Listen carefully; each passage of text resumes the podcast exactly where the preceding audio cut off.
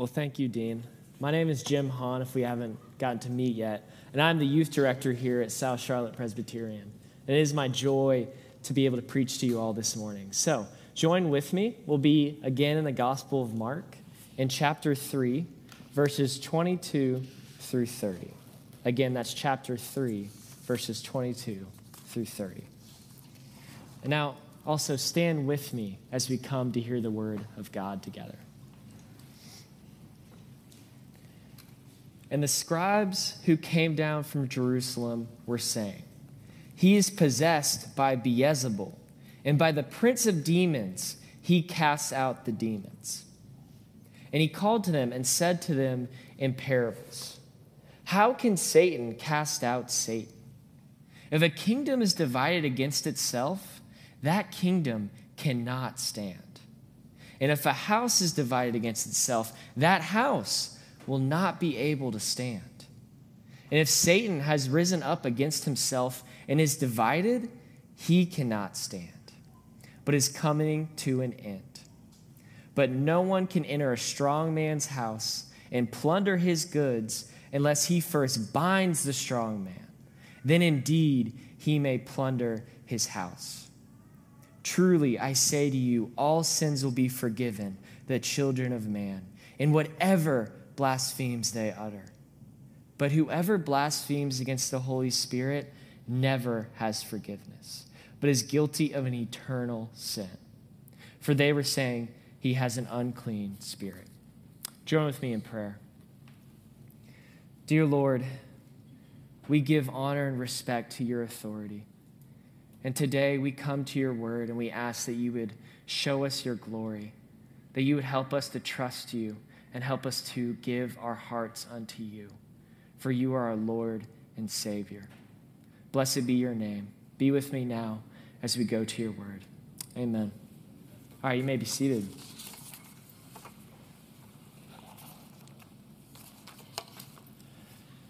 Teamwork makes the dream work. This was my mom's favorite phrase to say to me growing up especially because I was the only boy in a household with three other older sisters. Uh, and if you are the only son in a family, you probably imagine there were a lot of arguments that were had. So my mom wanted us to be united as a family. And in order to really make this work, she would actually make me and my sisters run around the block together whenever we were angry. On top of this, we'd actually have to hold hands so that I would have to work through any anger I had at them. Or if any of them made fun of me, or vice versa, which never happened, uh, we'd have to say three nice things about each other. Now, granted, as you can imagine, this led to some problems uh, in itself, but my mom had the right heart in this. She wanted our family to be a team, to have unity and respect. And as we can probably tell, unity is hard to find in our world today, isn't it? And today it feels like we have very little common ground to stand upon. It feels like our country is more divided than ever. Why does it feel like we as humans love to create division? Why do we love to section ourselves off from each other? And unfortunately, this is something we see in the church too. I don't have to tell you that there are tons of different denominations out there. And even within ours, the PCA, tons of churches face division. So, where should we go as Christians to find that unity then? What foundation can we stand upon?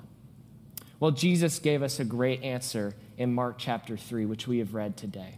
In fact, that we're supposed to find unity in his authority alone. So, join with me as we stand together in this. Join with me as we look at three important truths about Jesus' authority today. Firstly, that Jesus' power is from God in heaven. Secondly, that Christ is able to overpower Satan and take back all the enemy has stolen. Then, thirdly, his mercy is enough to be given to all those who seek it. So let's start with this first point for today that Jesus' power is unlimited and from God in heaven. If you've been joining us the last few weeks, you've probably noticed, even in the early chapters of Mark, Jesus is already revealing his authority. Notice back in chapter 2 where Jesus healed the paralytic. But not only that, he forgave his sins, which is something God alone could only do. Then in chapter 3, we see Jesus actually heal on the Sabbath, cast out multiple demons, and even declare himself Lord over this day. And then, on top of all of this, he lets the disciples perform miracles in his name. It's clear God was speaking through Jesus. In fact, God was showing his true and wonderful glory through his son. But the Pharisees, or the scribes as we see them in this passage, saw what Jesus was doing and became defensive. They thought they were God's chosen leaders, not this humble man from Galilee. They saw him claim divine authority and they became defensive and felt threatened. So, in order to stop Jesus' ministry, we actually see them make a political move against him. We would call this a smear campaign today, but they were trying to attack Jesus' character directly. Notice with me how they do this in verse 22. They say Jesus was possessed by the prince of demons, and they even referred to him as Beelzebul. Now, this title, Beelzebul, was given to a pagan god in their culture, which the Jews referred to as the Lord of Flies. So, by calling Jesus Beelzebul, they were saying, You're not the Son of God. You're only a ruler over dead and decaying things. They were essentially mocking Jesus. They were saying, Your teachings aren't bringing people life, they're bringing people death and destruction. Now, Jesus hears their accusations. Instead of trying to attack their character back, he instead chooses to respond logically to them. Notice this in verse 23. He asks them rhetorically, How can Satan cast out Satan? How can a kingdom that is divided against itself even stand? Then in verse 26, he follows this up by saying, If Satan attacks himself, he will be his own worst enemy. So the question for us then is if they really believed Jesus was from the enemy, why did it look like everything he was doing was moving against what Satan would want? Remember what Jesus' ministry was about. It was about bringing people mercy. It was about teaching the strong to serve the weak. These qualities Satan wouldn't have wanted to be grown in the people of God. They're qualities he doesn't want to be grown in your life today. For us to look at the way Christ loved and to say he's on the side of the enemy would like me trying to walk up to a fireman and tell him, You're trying to help the fire burn down my house, right? When you look at a fireman, the things he has, the tools he uses, it's clear his intentions are to eliminate the fire. Notice he uses a fire axe to break down a burning building to save people trapped inside, or he uses a water hose to douse the flames, or they take part in a fire hydrant to make sure they have enough water to save a whole neighborhood. To try to argue otherwise would be illogical. For a fireman is coming to deliver people from death, to deliver people from fears of losing their loved ones and their property. And that's the same kind of heart that Jesus has for us. He wants to deliver us from evil, to deliver us from the flames. And he does this with authority from God in heaven. Hear Matthew 11, 27, when he says, All things have been handed over to me by my Father. No one knows the Father except the Son, and anyone to whom the Son wills to reveal him. See, Jesus wasn't promoting the lies of the enemy, he wanted to show the truth of God. He wanted us to be able to see the full character of our Creator through the way He lived His life. In a lot of ways, Jesus is the best lens we can use to know who God is. For us to ignore this opportunity would be like for you to struggle with nearsightedness but refuse to wear glasses. Now, I must admit, I actually have to wear glasses when I drive. And that's a really good just image that I'm getting older. Uh, especially when I drive, because if I got behind the wheel right now, I would probably crash into someone. It would not be safe for anyone involved. In the same way, friends, if we reject the opportunity to know God through Jesus, we're missing an amazing way to know who God is fully. Because you might be able to take things about God from nature, or maybe the good from others.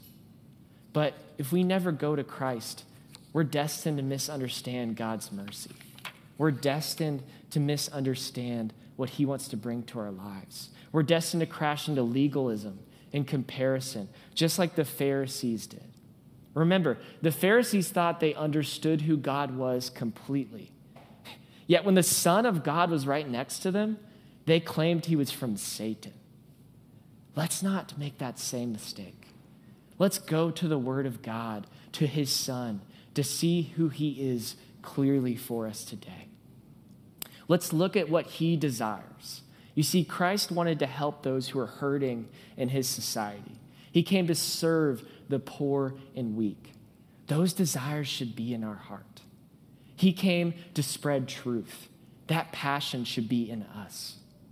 He also came to forgive those who are hardest to love. I would encourage you, friends, and myself, we need to be better at showing that forgiveness. We need to be willing to forgive even the one who has hurt us deeply, because that is the way that Christ is calling us to forgiveness. Now, God did not just come to show power through his son. Jesus didn't just come to show the character of his Father, he also came back to save us from our own selves, to save us from our sin. And that really brings us to our second main point today that Christ is able to overpower Satan and rescue his people. You see, the Pharisees thought Jesus was their enemy, but in actuality, he's our greatest champion. We see this in verse 27, where he clarifies that he has come to take back what Satan has stolen. And that treasure is you and me. And he speaks this through a parable.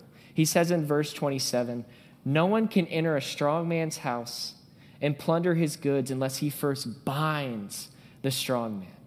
Then indeed he may plunder the house. You see, Christ is this champion. Christ is the one who can come in and bind the strong man who has tried to overpower us. And this strong man is clearly Satan, our enemy. He has come to deliver us from death, that we can be alive in him. He can fully atone for our disobedience. Now, the question becomes then how did Jesus actually bind Satan? What did he do to actually accomplish this? Well, he did two huge things. Firstly, he faced temptation on our behalf and denied it. Remember back to what Dean taught us a few weeks ago in Mark chapter 1. When Jesus went out into the wilderness and he went without food or water for 40 days. Imagine going a few weeks without food. You would probably be hungry, you'd probably be physically weak. Jesus was probably at his weakest physically that we see him throughout his whole ministry. And in this moment, Satan came before him. He tried to tempt him, but Jesus stood his ground. And because of this, we see Jesus had victory over the deceiver.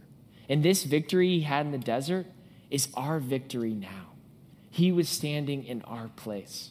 Where we surely would have failed, Christ was all the more faithful. But he followed this up by also giving his life for us. He gave his life on the cross so you and me can have forgiveness. When we come to God in repentance, we're not just acknowledging our fault, God is also meeting us in that moment.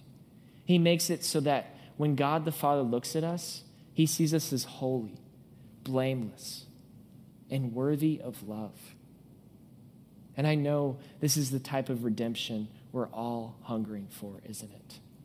We know just how short we fall from God's glory at times.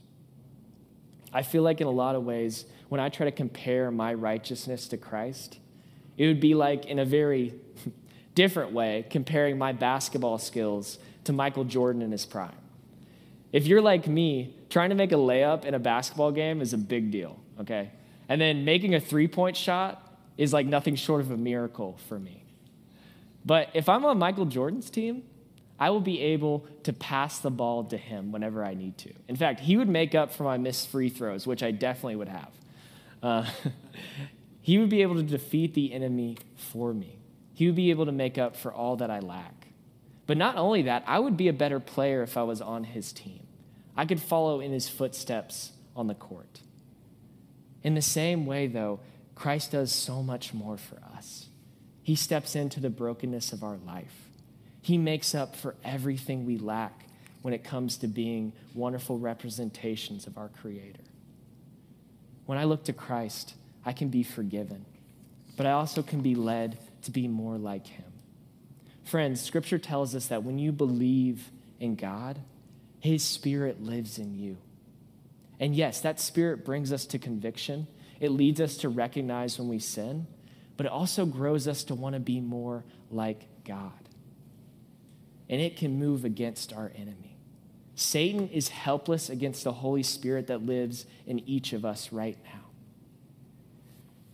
Notice how Jesus dealt with the demons that he saw in his ministry. He cast them out, yes, but after he casted them out, they couldn't help but declare his glory.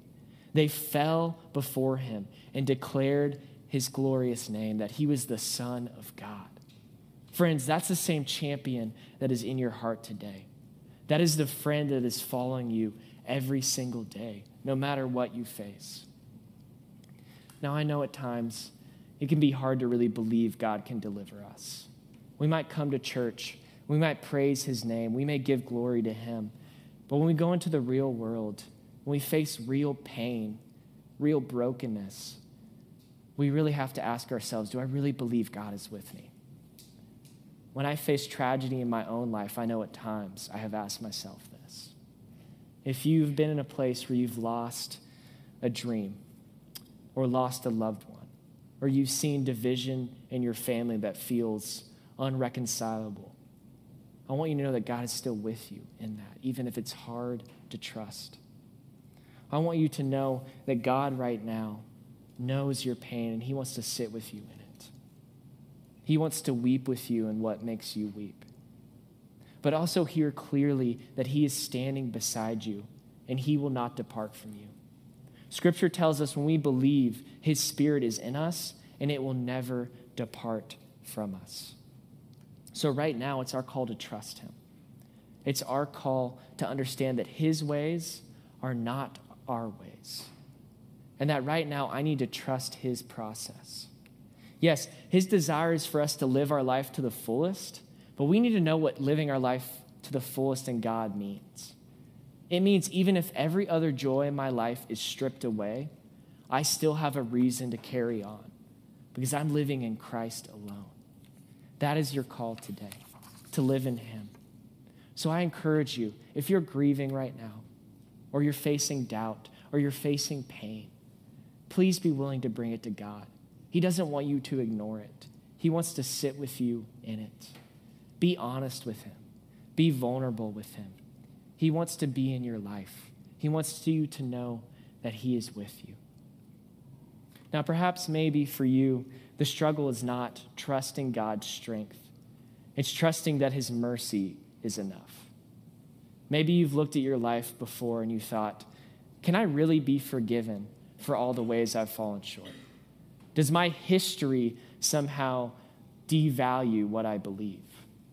Well, if that is where you are today, I want you to be encouraged. I want you to come to me, come with me to our second or third point for us, and that Jesus' mercy is enough for all those who seek it. Jesus is so direct in verse 28. He says, Truly I say to you, all sins of man will be forgiven, in whatever blasphemes they utter. He's essentially saying, even your darkest moments of sin, where you have dishonored God in your heart, even those moments can be forgiven by my mercy. I want y'all to know sin is not shocking to God. He knows the darkest parts of our heart. In fact, Jesus knew every way we would dishonor him before going to the cross. But yet he took it on willingly. He knew how we would fall short, and he came to solve our heart problem. So if today you felt like you have done too much, if you question your salvation right now, I want you to be encouraged. Jesus has paid it all. He has done enough for each of us to repent, to be forgiven, and to leave this building knowing that He has defeated sin forever. You can put all your fears upon him about your salvation because he tells you, You are my child. I will never leave you, I will forgive you. I want each of you to know, especially if you're not a believer this morning, there is nothing you can do to diminish the value of Jesus' sacrifice. But there's also nothing you can do to add to it. We are never going to be in a place where we become too righteous not to need God. You're also never going to be in a place where you are too distant to, from Him not to be welcomed back if you're willing to forgive. The truth about both of these realities that we need to understand is that we as believers must be willing to ask for forgiveness. We must be willing to come to God and say, I have sinned, I have fallen short, and I need you to take control. You see, the Pharisees were unwilling to do this. They didn't think they needed Jesus' mercy. They didn't think they needed God to step in their lives. They thought they already had it figured out. And we see this in verse 29, where Jesus tells them, You are not valuing my mercy. So, in that, you are blaspheming my Holy Spirit. Notice this in verse 29. He says, Whoever blasphemes against the Holy Spirit never has forgiveness, but is guilty of an eternal sin. Now, friends, on paper, this verse sounds really scary. We might misinterpret what is going on here and ask ourselves, is there some simple phrase I can say that will condemn me? Have I unknowingly blasphemed the Holy Spirit in the past? And it doesn't matter how much I believe now? But I would say in these fears, don't miss what Jesus is truly saying here. He's saying that the person who believes God is his enemy, the person who believes that God is working against humanity and is not good, will never come to a place in their heart where they want to ask repentance. Blaspheming the Holy Spirit means I decide that I want to live apart from God, that I see him as my enemy who I do not trust. In other words, it's a settled life apart from God our Father. And the tragedy of this is that people who decide to settle apart from him miss the beautiful gift he's offering, the gift that he will give to all those who come to receive it. So if you are in a place where you are worried over where God is with you right now, I want you to hear the words of John 6 37 that I've had to read to myself time and time again, where Jesus states clearly, Whoever comes to me, I will never cast out. So, friends, if you trust in Jesus' redemption, if you have repented of your sins, if you have put faith in Christ, you are not in this unforgivable sin. In fact, the stress you might feel over it probably shows that you are not currently living in it. The true signs of faith are this that you give glory to God, or you desire to want to give glory to God, and you realize your need for a Savior. I think the hardest part for us is to believe that God is still moving in our lives when we realize just how sinful we can be. I think we have this idea that the more mature we get in our faith, the more righteous we'll feel, and the less like we think we need God's sacrifice on the cross. But the reality is, friends, the more mature you grow in your faith, the more and more you're going to realize just how broken you are and how we all need Jesus' cross. So today, if you feel conviction in your hearts, that's the Holy Spirit working in your life. God is moving in your, in your heart, He is with you. I'll pray that you believe that His mercies are new for you every morning. If you pray that, I believe that also. So, in closing today, let's find unity in His love. Let's trust that He has bound the strong man for us. And let's be willing to share that hope. Let's be willing to show mercy even to those who cut us and hurt us. And let's rejoice in this beautiful salvation or redemption of Jesus, not just last week on Easter, but every day of our lives. Amen. Thank you for listening this morning. Let me pray for you now. Dear God, thank you so much for this morning. Thank you for the opportunity to come and to worship you. I pray that you would teach us to submit to you, Lord. I pray that you would teach us to value your authority in our lives. And I pray, God, that we would know that your mercy is enough. You saw our heart condition. You were willing to step in. So I pray we would come to you with our full selves and that we would be willing to trust and that you would embrace us. In your name, amen.